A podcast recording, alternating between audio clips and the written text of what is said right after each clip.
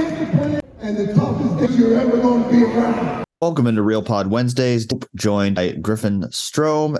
Uh, we near the end of January, first month of the football off season, basketball season, of course, in full swing.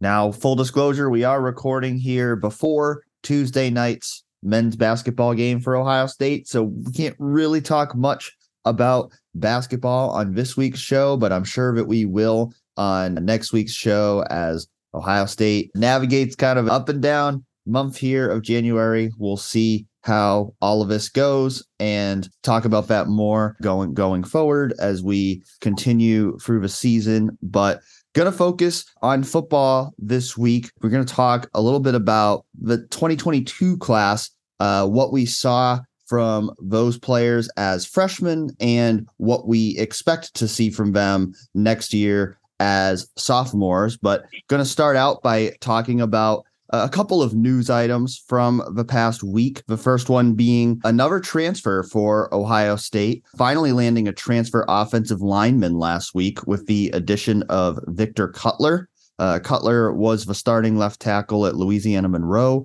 last season. He also has experience starting at center and right tackle. And it sounds like center is going to be the position he's going to be looking to play at Ohio State. I talked to Cutler last week, and he said that uh, he is he was told by Justin Frye that he'll have a chance to compete for the starting center job, and and I think that's certainly interesting because I think both of us had had kind of theorized that you know Matt Jones was probably the most likely option to be Ohio State's starting center this upcoming season, but now Ohio State bringing in another option in Vic Cutler.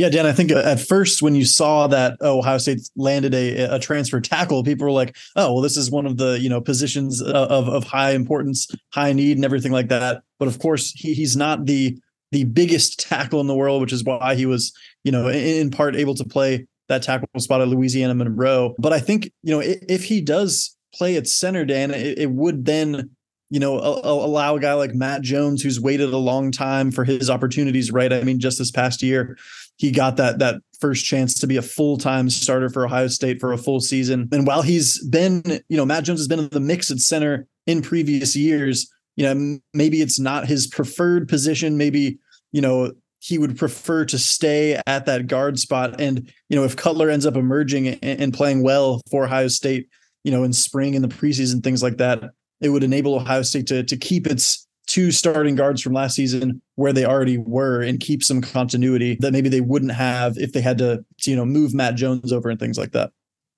You know, it, it was interesting. It's, you know, it's kind of a beauty of actually talking to people and, and hearing from them because when I first saw this, I was kind of surprised that Ohio State uh, had brought in Vic Cutler because you, you look at his pro football focus grades from last season, he wasn't graded particularly well. Obviously, coming from a lower level, you know, you question, okay, is he going to be able to make that jump up to the Big Ten? But then once I actually talk to him, I find out, okay, he was also offered by Penn State, Ole Miss, Oklahoma State, Louisville. So this is a guy who was highly coveted by a, a lot of top programs and then you know finding out that you know okay he's going to play center at ohio state. I, I think that brought more clarity to the situation of yeah this you know this is not a guy who's going to necessarily fill their need at tackle. And that's still a need. Like there's still a good chance ohio state is going to need to go back to the transfer portal and add a transfer tackle as we've talked about before that's going to depend a lot on how spring goes because the portal window is now closed for December, January, and there's nobody left in there at tackle that Ohio State is pursuing. And so uh, Ohio State is going to really have to go through spring with the guys they have now and then see if they have two starting tackles on the roster or if they need to go get somebody else in, in May. And we'll see how that all plays out. But I think, you know, just watching some of Cutler's tape, he definitely looks like a guy that even though he was playing tackle at Louisiana Monroe, projects better to playing on the interior of the offensive line, whether that be at center or guard. And so I, I, think it's, you know, certainly a logical pickup for Ohio State because I think while tackle has been the primary area of, of focus of concern for Ohio State. I mean, there's still questions there on that interior line too. I mean, we certainly expect that Donovan Jackson and Matt Jones are going to be two of the starters, but you know who who's that third starter going to be? You know, could it be Enokk Vimahi? Could it be Jacob James? Could it be you know Tegra Tshabola? You know, those guys might all still be in the mix, but now you know Vic Cutler's in the mix too. You know, I certainly I don't think that he's going to be coming in uh, guaranteed a starting job. Though, you know, when I talked to him, I asked him, you know, he's got two years of eligibility. So I asked him, you know, do you view this as a two year plan? And he said, I honestly don't. That his goal is to come in and, and have a really good year and ideally establish himself as an NFL draft prospect and then go pro a year from now. So, you know, we'll see if that happens. That's his goal. You know, Ohio State has said that it's not going to guarantee starting jobs to any transfers. And so he's going to have to come in and compete and really how he develops over the next seven plus months of working with Justin Frye at Ohio State is probably going to determine whether or not he actually becomes a starter at Ohio State. But certainly you would think that Ohio State wouldn't bring him in if it didn't think he had the potential to be a starter this year. If Ohio State thought it already had the answers on it its interior offensive line, it wouldn't be bringing in a transfer. Yeah, Dan. I mean, obviously, from watching his film, from actually talking to him, you know, looking looking at his PFF grades, things like that. Does the addition of Cutler actually, you know, meaningfully change your projections for the starting offensive line? If you were to, you know, make make a new set right now, obviously, it's still so early. We we haven't gotten to you know see him in practice and see kind of where they slot him in and everything like. But but what's your feeling after kind of talking to him? Does does he really make a difference in terms of the starting lineup as you see it right now? I think he certainly could. I mean, I, I, I mean, I think, you know, the fact again, the fact that they're bringing in somebody and telling him you're going to have a chance to compete for the starting center job makes me think that you know there's a chance, good chance Matt Jones stays at right guard. My my feeling is that Ohio State is going to experiment with different combinations during the spring, and so I think Matt Jones will probably take some reps at center and he'll probably take some set snaps at right guard. And I think there'll probably be different combinations in there. You know, you'll probably see Enokk Vimahi getting some first team reps at right guard, and you'll probably see Vic Cutler getting some first team reps at center, and good chance you'll see Jacob James getting some first team reps at center, and Tegra Tshabola getting some first team reps at right guard. So I I, I think they're going to have to experiment a little bit to figure out what that best five is. I mean, there's even the possibility, and I, I, think we'll probably see it at some point this spring. Well, I don't know if we'll see it, but I think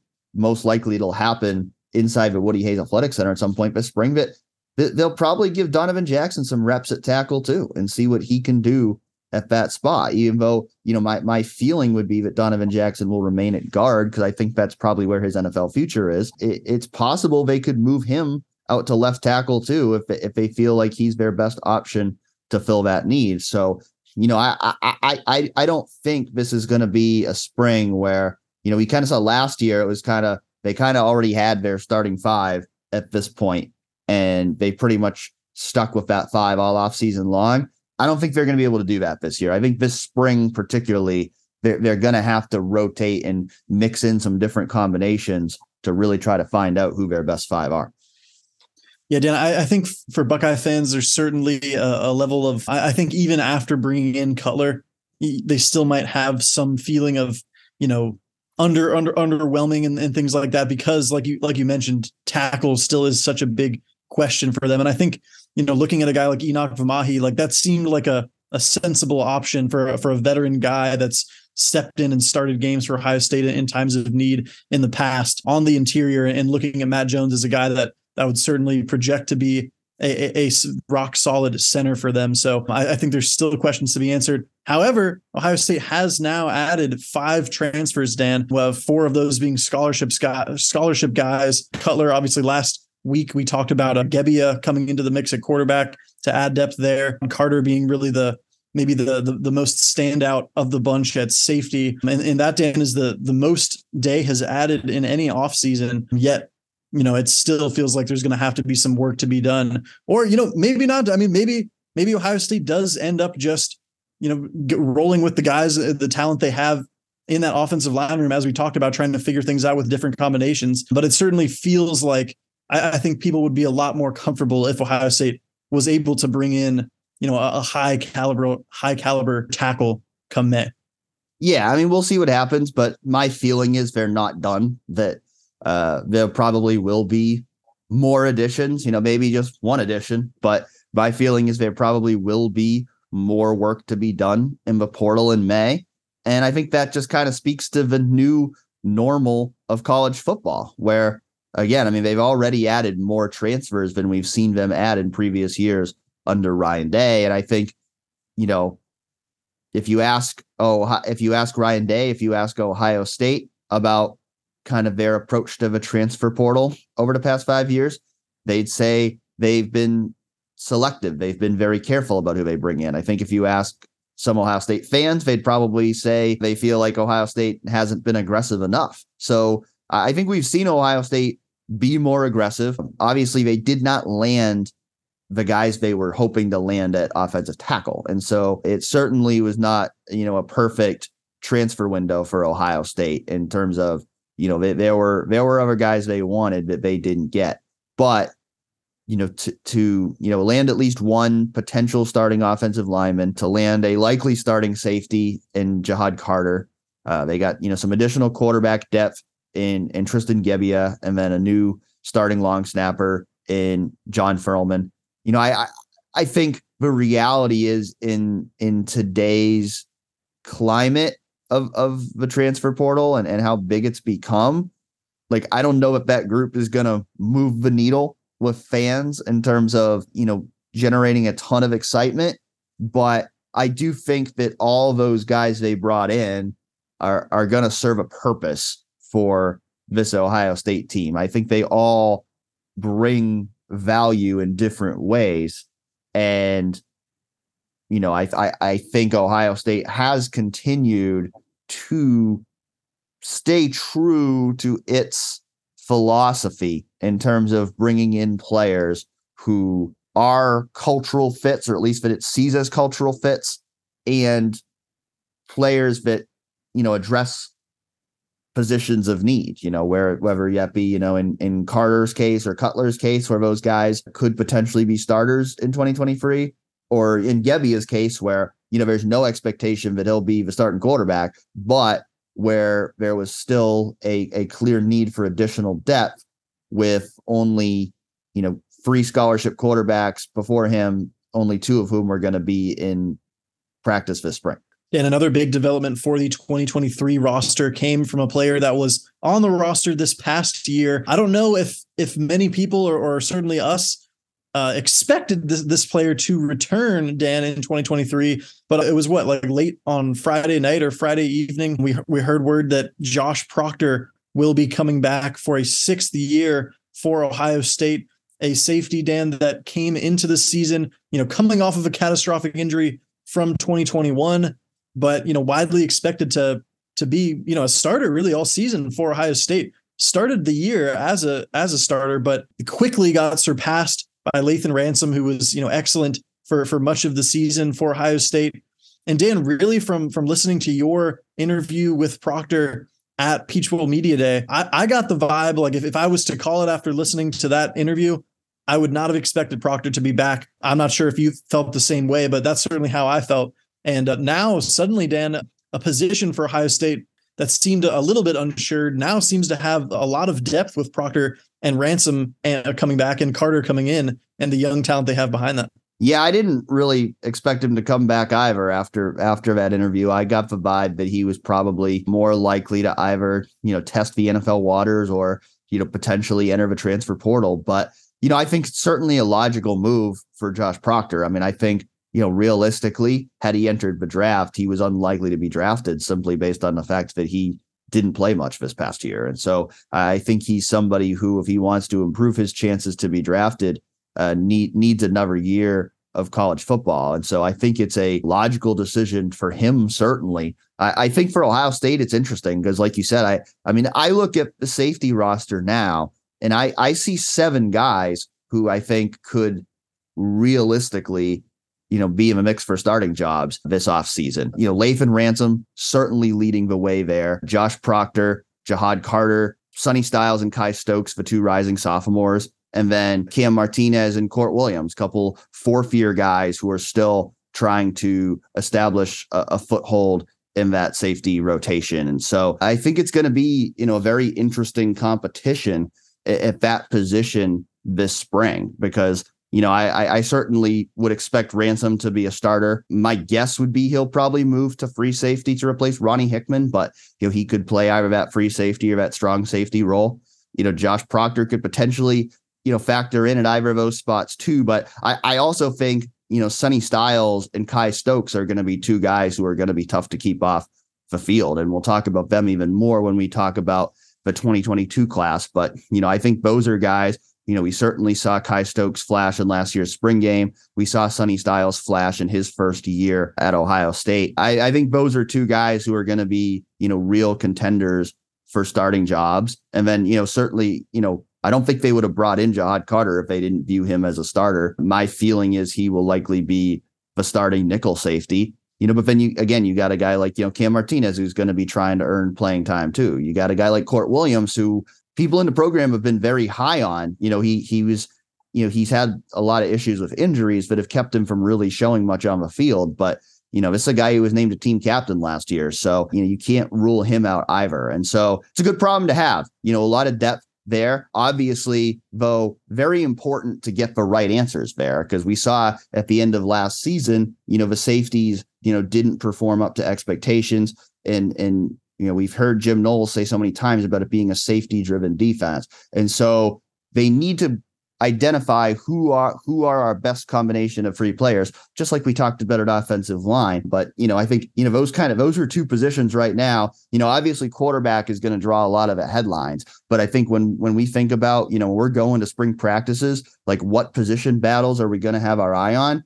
Offensive line is certainly up there, and for me, safety is certainly up there too. Yeah, Dan, I was really starting to kind of have the feeling that, you know, like you said, Ransom with Ransom coming back, him moving over to the free safety spot in place of Ronnie Hickman. And because of that, I was I was really, you know, warming up to the prospect of, man, Sonny Styles might really be a, a starting, you know, strong safety for Ohio State as, you know, in, in just his second year, just looking at the the depth and everything. But with Proctor coming back, Dan, I mean, I just can't imagine that he would have come back after a year in which he was visibly disappointed with his his playing time. Obviously, like I mean, his his snaps really were slashed by the tail end of the season. I just can't imagine a guy that would be that was as, as you know disappointed as he was in his the way his season went coming back to Ohio State if he didn't have you know so some a thought that he was going to be a starter for Ohio State. I mean, there's nothing guaranteed, of course, which you've heard the coaches and players say over and over, but I really think with Proctor coming back that he is going to be a guy that begins the season as a starter in one of those roles. Yeah, I don't know if I'm quite as confident on you of that one. I I I think it's probably likely he begins camp as a starter, but I think he's still going to have to earn that job. I mean, I mean, obviously he has starting experience. He has the most experience of any safety at Ohio State other than Ransom. And so certainly I think, you know, he he's a guy that's going to uh, you know, he's going to be in that mix, but you know, I also look at the fact that you know, you look at the Peach Bowl, the last game Ohio State played, I mean, Sonny Styles got in the game. Cam Martinez got in the game. Josh Proctor didn't get in the game. So uh, I think Josh Proctor is still going to have to earn a starting job. I mean, you know, I think, you know, this spring is going to go a, a long way for him there. And, you know, I also think, you know, the other interesting thing about, you know, safety too is okay, do we see Jim Knowles stick with what he did last year and really mostly just play the top three safeties? Or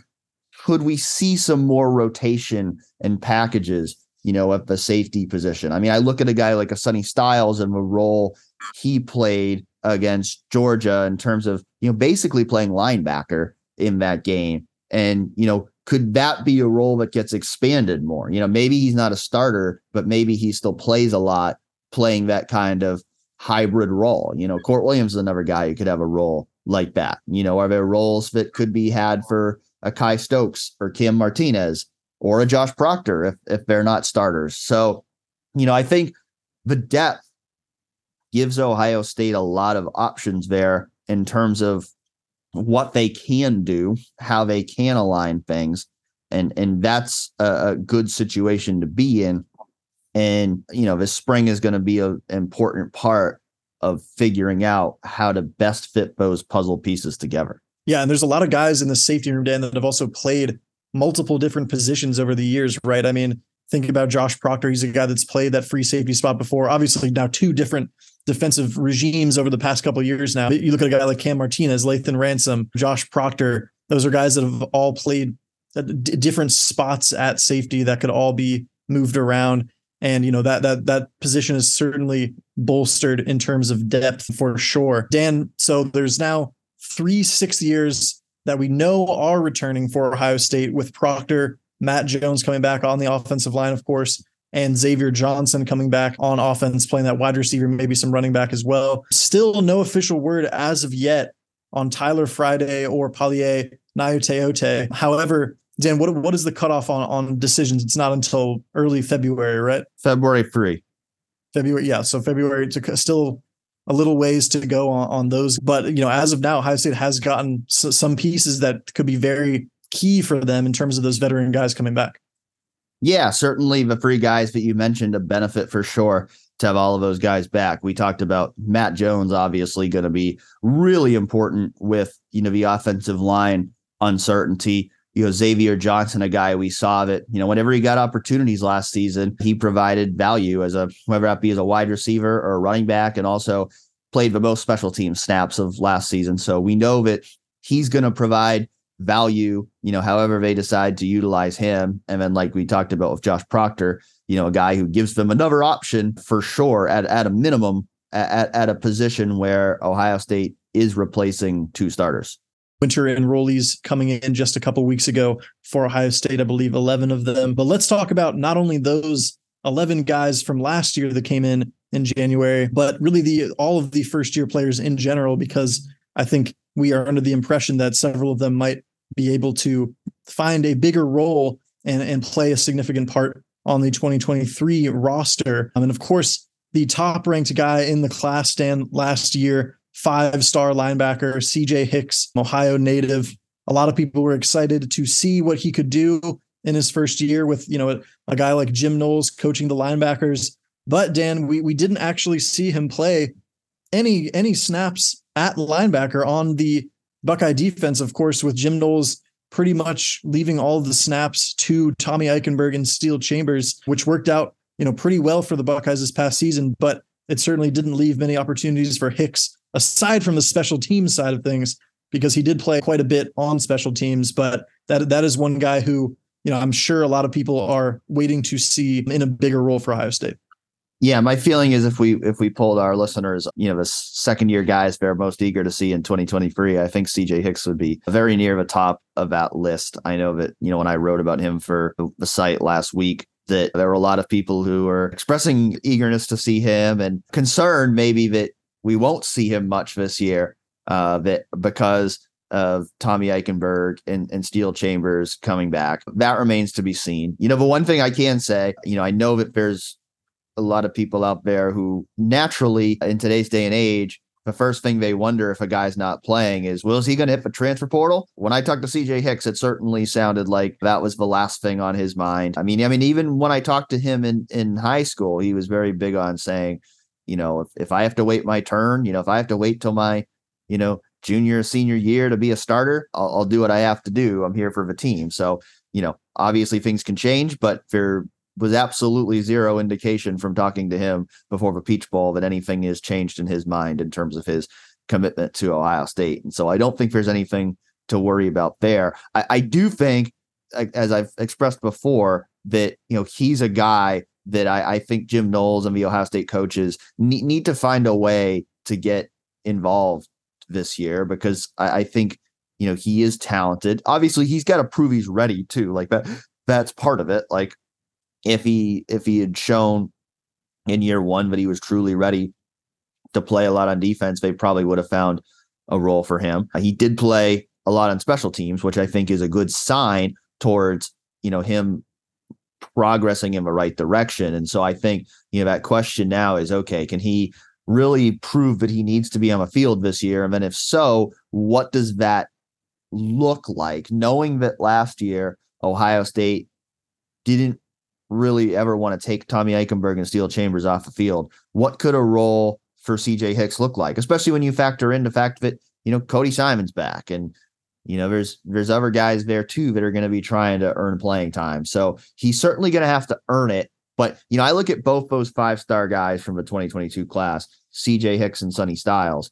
You know, and and, and you know, sometimes it's too easy to just say, well, a five star guy's got to play. But I, I do think those are two guys just with their skill sets that they have are, are guys that Ohio State should be looking to find a role for this year. And I, I think both of them can help in that sense of whether it be linebacker, safety, whatever you want to call it. I think they're both guys who have that skill set where they could kind of play that hybrid role. And I think they could add a little bit more in coverage than what the starting linebackers do.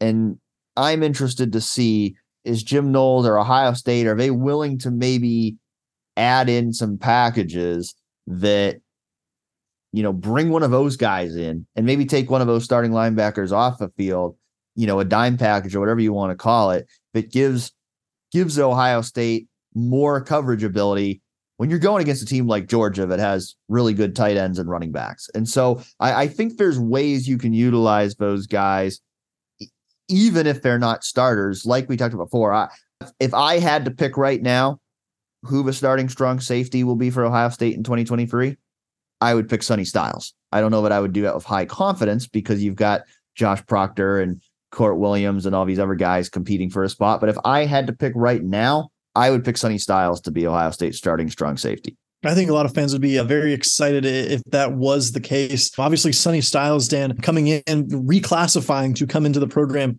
early and still ended up playing 67 snaps on defense, 12 against Georgia. I, I know, you know, the coaches were really glowing about him throughout the season, and Ryan Day being like, it's it's really you know surprising that he's been able to come in and get in the mix this early when he's really supposed to be a high school senior right now and to end up getting that amount of playing time. I mean, obviously he's just a, physical freak, you know, in, in terms of an athlete, and you know he, he he cut out a role for himself on special teams as well. You know, certainly impressed during in certain packages when we got to see him play in, in practice and things like that ahead of the season those are certainly guys. I mean, even Hicks, Dan, even though like, you know, guys like Teradja Mitchell and, and, uh, you know, Nayo Teote didn't necessarily like factor into the, the linebacker rotation. You talk about Chip Trayanum as well. Does he stay a running back? All of those guys, while they didn't play, you know, much at linebacker this season, um, all of those guys potentially are going to be out of that room, which will at least allow Hicks to potentially move up on the depth chart. Now, whether or not that results in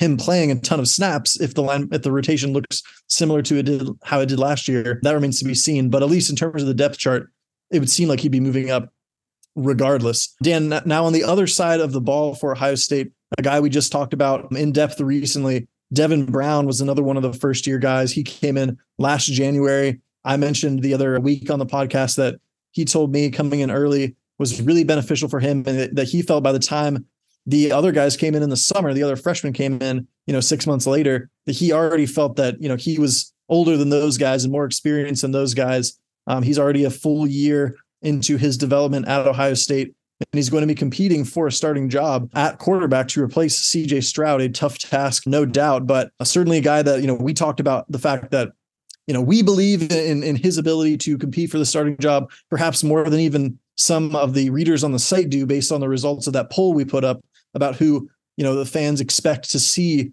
winning that quarterback position. Devin Brown, of course, didn't attempt to pass last year. Did play 15 snaps at quarterback. I think he got one rush in, but certainly will be a guy that you know we're going to have our eyes on, glued to really this spring and in the upcoming offseason.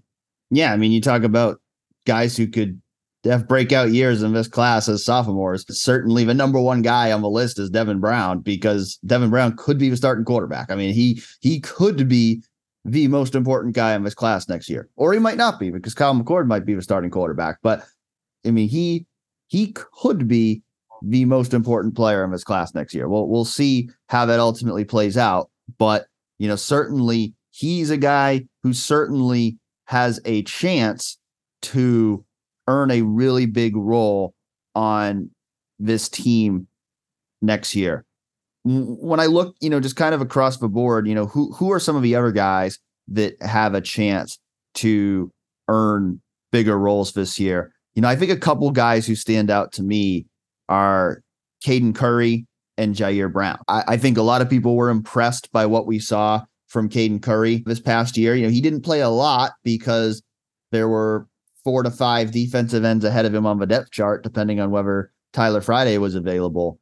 But when he did play, he looked really good. He also played a lot on special teams. I mean, he even was playing on kickoff coverage, which I think speaks to how athletic he is. And you look at that defensive end depth chart for next year. Zach Harrison's gone. Javontae Jean Baptiste is gone. Tyler Friday seemingly gone.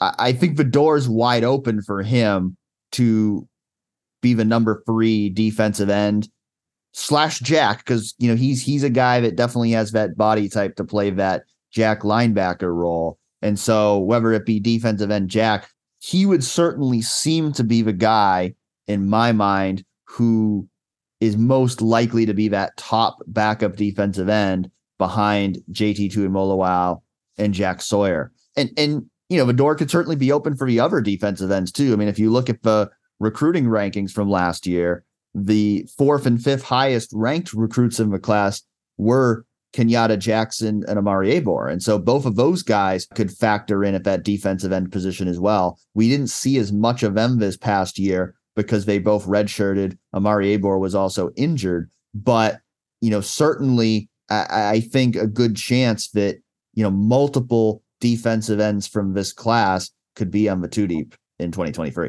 Yeah, Danny, you, you keep going down kind of in terms of how these guys were ranked on 247 coming into the class. You run into a couple of those wide receivers, four star guys, Caleb Brown and Kyion Grayes. Really, but it, it, kind of applies to all four of those guys when you when you also consider Caleb Burton and Kojo Antwi, that none of them got a lot of opportunities, Dan. And it's, you know, it was always going to be difficult for them to do so with the talent that Ohio State had at wide receiver this past year. But unfortunately for those young guys, Dan, you know, all those guys are back other than Jaxon Smith-Njigba, who hardly played for Ohio State this season.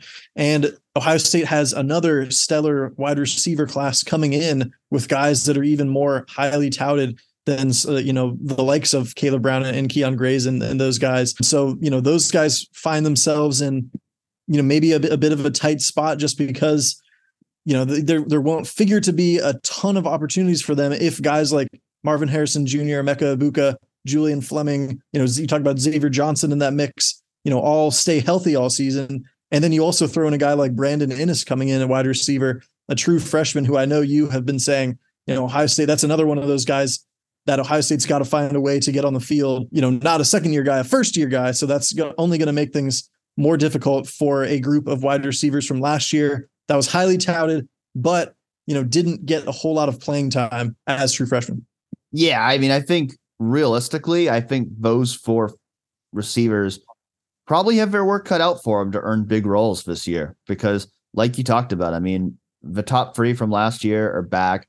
You have to figure you know Xavier Johnson is going to have a role in there. You know, and then you know to me, like to me, I look at those four guys as well as Jayden Ballard going into his third year, and I think this is a really big spring for those guys. I think those guys need to gain some headway this spring and and and make a push if they're gonna you know, earn their way in the two deep this year. You know, Brandon Inniss is coming, Carnell Tate's coming, Noah Rogers is coming. Inniss isn't going to be there this spring, and so that might give you know those guys an opportunity to you know establish some foothold. But Carnell Tate is there, Noah Rogers is there, Bryson Rogers is there, and so certainly when we talk about positions that are going to be intriguing this spring, wide receivers right up there too. Not so much with the starters, but behind them because it's obviously a testament to Brian Hartline's recruiting. That wide receiver room is loaded. And the reality is that, know, there's going to be some really good players in that room who just don't see much playing time because there's only so many snaps to go around. There's only one football to go around. And so, you know, they're not going to be able to get everybody as many snaps as they want. But I think you know, like you said, I think I think all four of those freshmen are, are kind of in the same boat. You know, I think they're, you know, you know, obviously we saw, you know, Kojo Antwi and, and Caleb Brown, those guys each played in five games last year. They didn't redshirt. So that would suggest that they're maybe a little bit further ahead of Kyion Grayes and Caleb Burton. But I do think all four of those guys collectively, like there's just there's not really a clear path for any of them. If they want to get on the field this year, they really are going to have to earn it. And another skill position guy on offense that really played the the biggest role of, of maybe anyone in the class last year, Dan, is Dallan Hayden at running back, who came into the class as the fifth lowest ranked recruit for the Buckeyes in the class. He was 282 overall as a four star prospect out of Memphis, but ends up obviously the the running back situation and the injuries in that position room are very well publicized over the past year, and that led to Hayden, you know, being the starting running back for Ohio State in the Peach Bowl, and, and he ended up, you know, racking up what well over 500 yards on the ground, and it was to the point where you know people were wondering why he didn't have a bigger role against Michigan, a, a game that you know came on the heels of, of two big performances by the true freshman with you know obviously injuries to TreVeyon Henderson, Miyan Williams before the season, Evan Pryor, you know, getting injured, having to bring Chip Trayanum into the running back room. But but Dan, I think his second season at Ohio State, you know, is is kind of uncertain too, because of all the talent that's coming back and figures to be healthy for Ohio State at running back next year. And like so, so Hayden, you know, he had kind of a breakout year for Ohio State as a true freshman, and not a lot of people were expecting that. But if Ohio State's running back room is completely healthy, we, we wouldn't figure him to be you know, among the top two, three guys necessarily. Yeah, he's kind of in a weird spot in this class because most of these guys were talking about how their roles could expand next year. And in Hayden's, it's like, is his role going to decrease? Like, it, you, you'd almost, you know, have to think it will because if you assume that TreVeyon Henderson and Miyan Williams will both be fully healthy, then Hayden is, you know, he's he's probably competing to be the third string running back, which I mean, he even might have to compete for that because Chip Trayanum could stay at running back, like you said, and Evan Pryor will be back from his torn ACL. And so, you know, a lot of depth there at, at, at running back. You know, obviously, as we saw last year, you know, that depth can thin out quickly if you get injuries. And so, you know, Dallan Hayden certainly, you know, you'd think, you know, could have his opportunities this year. But, you know, I also think, you know, I know, I know he's a guy who a lot of people have questioned, like, oh no, is he going to transfer? You know, if he's a first string running back, is he going to transfer? You know, I, I think, you know, the thing that, you know, Ohio State can sell him on is, you know, this is probably going to be both TreVeyon and Miyan's last year, most likely before they go to the NFL. And so I think Dallan could really set himself up. He's already started setting himself up to be that starting running back in 2024 after they're gone. And so, certainly, I think based on what we saw this past season, Dallan Hayden's future as an Ohio State running back looks bright, but that doesn't necessarily mean a bigger role for him this year. You talk about the guys that are going to be blocking for those running backs, whether it's in practice or in real games. Obviously, we've talked so much about the offensive line for Ohio State, and that's why it's you know more important than ever that guys like Tegra Tshabola and you know Fitzpatrick, Carson Hinzman as well. Those are all guys that you know, may not be really competing for a starting job beyond perhaps Tshabola, you know, with how things shake out in the interior offensive line in terms of starters. But all those guys are guys that certainly need to take steps and, and develop and, and become ready to, you know, potentially step into bigger roles maybe beyond next season because there's certainly going to be more turnover after that. Yeah, I mean, obviously, all, all, that we've talked about on the offensive line, there there is a need for more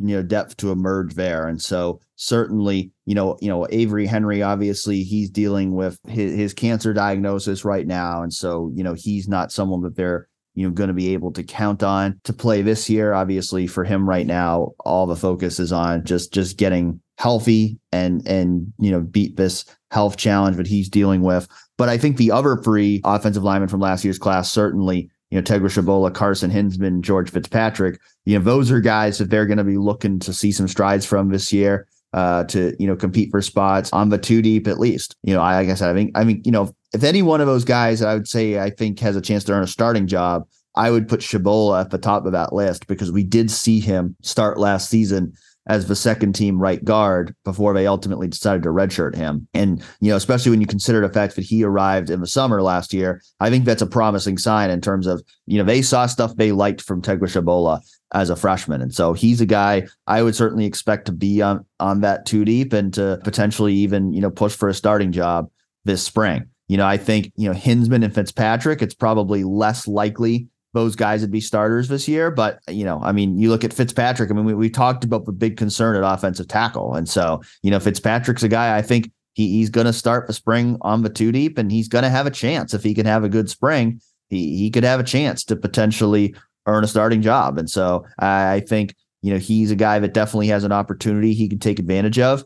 You know, Carson Hinzman's a guy, I, you know, I'm still not certain exactly where he's going to play on the line. You know, he was recruited, you know, mostly as a center. I think he spent some time at tackle last year. And so, you know, he's a guy who could potentially play anywhere along the offensive line. Didn't play at all last year, but, you know, I do think he's a guy who, you know, has high upside, has a bright future at Ohio State. And so I think he's certainly a guy who could be a candidate to earn a spot on the two deep as well. The last kind of offensive player to talk about in that class would be tight end Bennett Christian, who I know we were talking about last year kind of as an interesting guy because things at tight end were kind of uncertain for Ohio State with not knowing where Cade Stover's future was going to lie after ending the 2021 season at linebacker. Mitch Rossi, obviously, also being, you know, kind of that fullback hybrid, not really a, a full fledged, full fledged traditional tight end. Um, Bennett Christian coming in as you know the, the the second lowest ranked recruit in that class, a four star guy, but ranked number 408 in the 2022 cycle for Ohio State. Did not find many opportunities, Dan, because of course Cade Stover came in and really solidified himself as that you know legitimate tight end, really a go to weapon at times, even in the in the passing game, and a guy that that really sealed that position down early in the year. And then even beyond Stover, you know there there still are a lot of names at tight end with guys like Gee Scott you know, seemingly coming back. You know, Joe Royer, a guy that people were high on in the spring. CJ Stroud, you know, talked about Joe Royer as being one of the more underrated players in general on the team didn't end up getting a, a, ton of opportunities himself and so that you know when you start to to run down some of those names in terms of tight ends you start to wonder what opportunities christian will have next year because he, he redshirted this year only appeared in two games and then you've also got guys like you know, Jelani Thurman, a, a, more highly touted tight end coming in as a true freshman to kind of adds even more competition into that class. And, you know, with Cade Stover coming back, you'd think that the the top of that depth chart would be pretty solidified. Although, you know, of course, there's always room for injuries and things like that to to pop up and give guys more opportunities. But, you know, certainly not a crystal clear path for Bennett Christian to, you know, get a, a ton of opportunities as a second year player. Yeah, I think the thing that you know you could say there, but I think creates a window of opportunity for Christian is a lot of those guys you talked about are still very unproven as blockers. And obviously blocking is a really important component of playing the tight end position in Ohio State's offense. And, you know, Christian is a guy who really was brought in because of his blocking. You know, he's not a guy who's probably ever going to put up big numbers as a receiver, but he's a guy who, you know, was a really good blocker in high school and has the ability to be a really good blocker at the collegiate level. And so you look at a guy like Mitch Rossi leaving, you know, and I don't know if they're necessarily going to have that true fullback type to replace Mitch Rossi this year, but you do figure they're going to be looking for somebody who, you know, can really replace his role as a blocker, you know, because I think you look at guys like Gee Scott and Joe Royer and Jelani Thurman, and you know, maybe those guys are all better receivers than they are blockers. Now, you know, they're all growing as as blockers. And I think, you know, particularly guys like Royer and Scott, you know, Ohio State would really like to see those guys take the next step and become the complete tight end this year. But I still think there is a window of opportunity there for for Christian. I don't I definitely don't think it's a clear path to the field. I think it's probably more likely that, you know, he could earn a bigger role a year from now when Cade Stover is in the NFL. But I don't think the window's closed there because I do think there's still a lot of uncertainty at that tight end position behind Cade Stover. Yeah, and two guys on defense that we haven't talked about that I think find themselves in a little bit of no man's land. I mean, you can tell me if you think I'm off on that, but one of those guys would be Gabe Powers, who, you know, linebacker coming in, Ohio kid, uh, played two, just two games on special teams. And we've already talked about situation at linebacker and you know, when a five star guy like CJ Hicks isn't even able to find any snaps, you know, in his first year, you know, Gabe, neither was Gabe Powers. And uh, that's a guy who is probably going to have to wait some more time for his opportunities. You know, I kind of think about him in the same place, kind of as like a guy like Reed Carrico that's been in the, the program now, kind of waiting for his opportunities. And, and and they may come, they may come, you know, after these guys get more development, after guys in front of them exit the program and things like that. But certainly right now would seem to have his work cut out for him in terms of finding opportunities next season with the guys that are coming back. And then another guy that I kind of put in a, in a similar situation, although there may be more opportunities, would be Ryan Turner at cornerback, a guy who, you know, played far less than his fellow freshman counterpart, Jyaire Brown, who we just talked talked about, um, who who really did factor in with you know some of the the injury situations and uncertainty at cornerback this past season. And then you know, you talk about the corners that are coming in this year for, for Ohio State, Dan, uh, with Jermaine Matthews and Calvin Simpson-Hunter, guys that people are really high on those guys. And they seem to be, you know, in some of the recruiting services, even kind of boosting those guys at the end of the, the, the, you know, cycle here.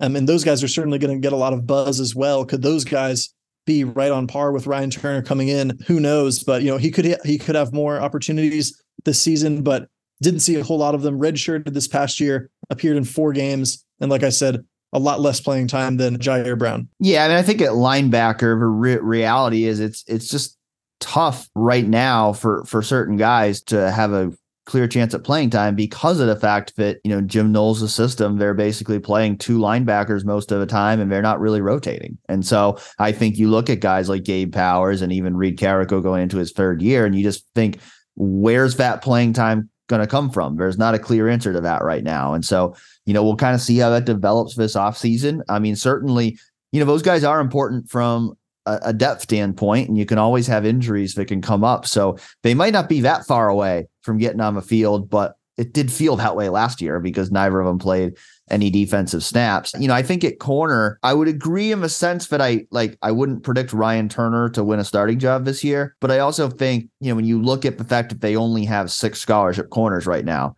they need every one of those guys. I mean, we saw at times last year.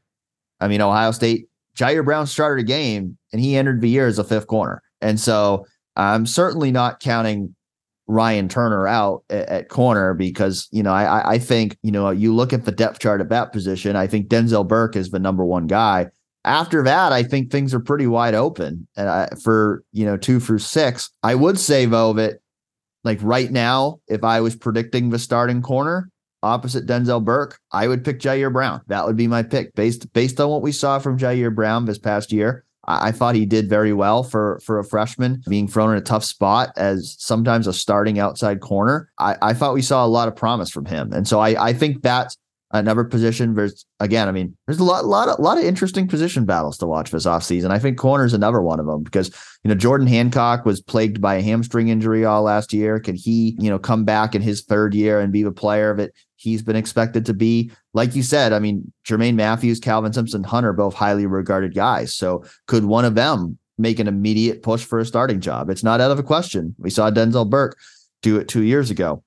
But if I was picking right now, handicapping that race, I would pick Jyaire Brown right now as the guy who I would I would pick to be that number two corner. And I and you know, like I said, I think you know those DBs. I think those second year DBs are, are going to be important this year because I think Jyaire Brown, Sonny Styles, and Kye Stokes are all guys who could potentially play significant roles in a secondary that clearly needs to be better than it was a year ago. You know, I think out of those three guys, I'd probably say Stokes is the least likely guy to start. But, you know, again, based on the flashes we saw from him last offseason, those didn't necessarily carry over into the season. But I, I think he's a guy certainly still that uh, impressed the coaches a lot in his first year and certainly looks to have a very bright future at Ohio State. Yeah, we already talked about some of the, you know, edge rushers um, in, in that class, but talk about the interior defensive line. A guy like Hero Kanu is certainly a guy that seems like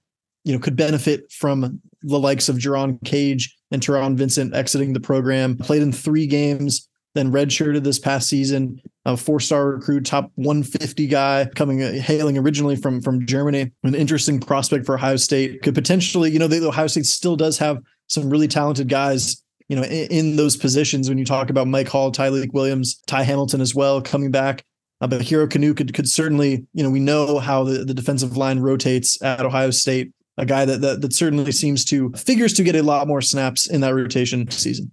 Yeah, I think Hero Kanu's got a very good chance to be on the two deep because you look at it, there's only four other returning scholarship defensive tackles next season, those being Mike Hall, Tyleik Williams, Ty Hamilton, and Jaden McKenzie. And we haven't seen Jaden McKenzie play very much. And so, you know, you figure, you know, I don't know who the two starters will be, but you figure between Mike Hall, Tyleik Williams, Ty Hamilton, you figure those three guys are all going to play a lot. They're probably going to play most of the snaps at defensive tackle. But again, Ohio State typically likes to have at least two lines of guys rotating at that position. And so I think that leaves the door wide open for Hero Kanu to come in and and potentially earn you know substantial playing time as a redshirt freshman. You know, I remember you know listening to the radio show last year. I remember one time, but Ryan Day went out of his way to praise both Hero Kanu and Kenyatta Jackson for how well they had performed on the scout team. And and Day Day typically hesitates. He I remember I think even when he started that response, he's like, I I don't really like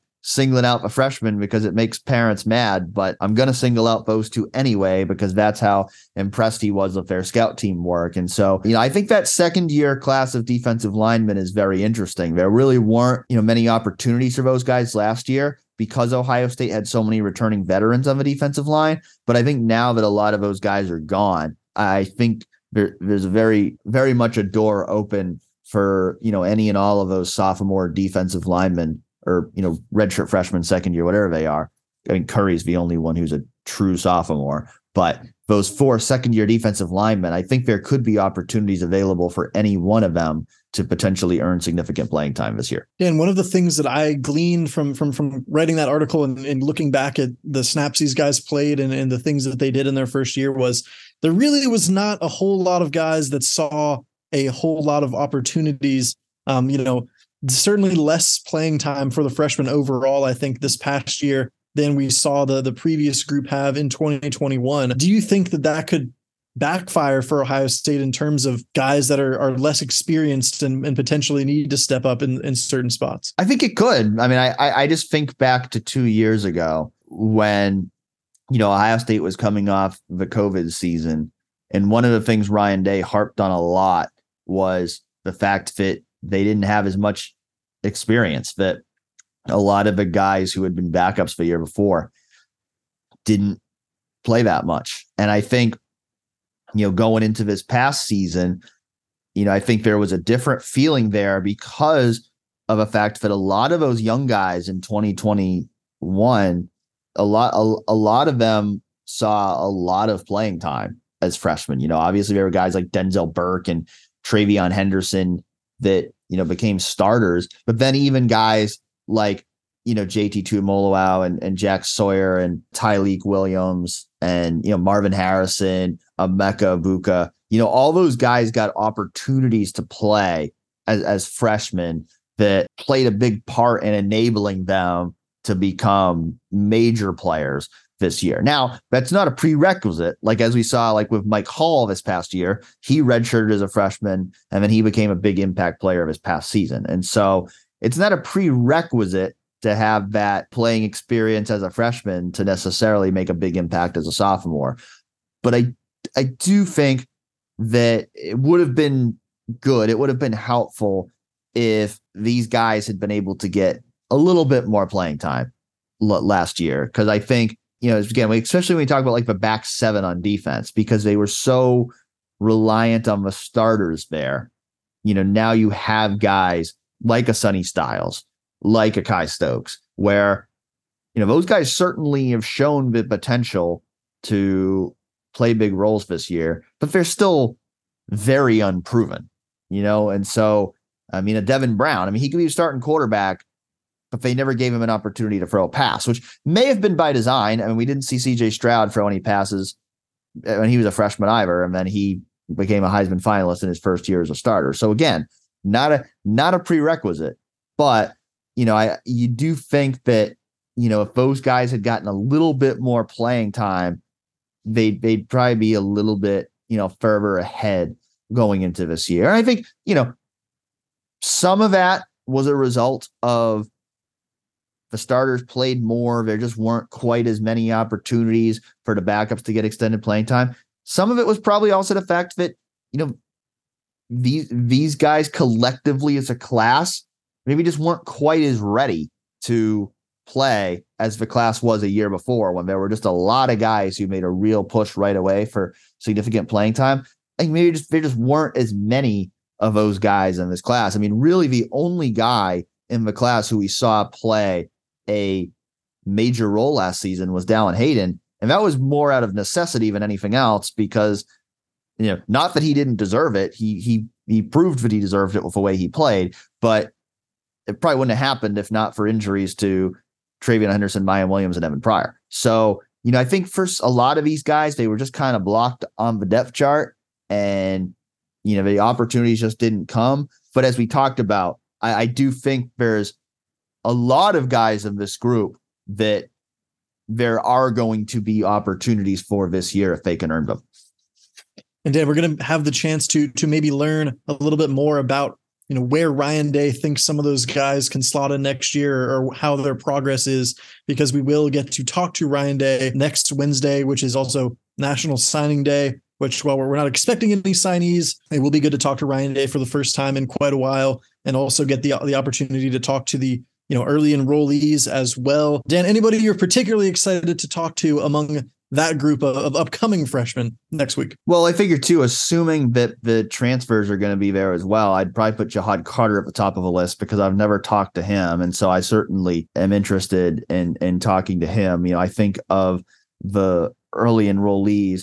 You know, I I I've never personally talked to Carnell Tate or Noah Rogers or Jelani Thurman and so I think those are three guys in particular because I haven't personally had the opportunity to talk to them. Miles Walker as well would be in that group. Guys I've, I've not personally had the opportunity to talk to. So certainly I'm looking forward to talking to them for the first time. How about you? Yeah, I mean, really any of those guys, to be honest with you, I mean, we we, we have talked to, to several of those guys at, at camps and, and, things like that in the past, but getting their perspective. I mean, I've never talked to, I don't think Jelani Thurman before. Obviously you mentioned Carnell Tate as well. That'll all be interesting, Dan it'll be good to get some some fresh some fresh content to deliver to the to our, our faithful listeners in the weeks to come. And as you mentioned earlier, you know, no basketball talk this week because we're recording on the same day that Ohio State is taking on Illinois on the road. But next week we should be able to dive into some some hoops talk for you guys if anyone is you know missing some basketball talk in their life. Yeah, another big game uh, on Saturday at Indiana. I believe you will be there, so certainly we'll we'll be talking about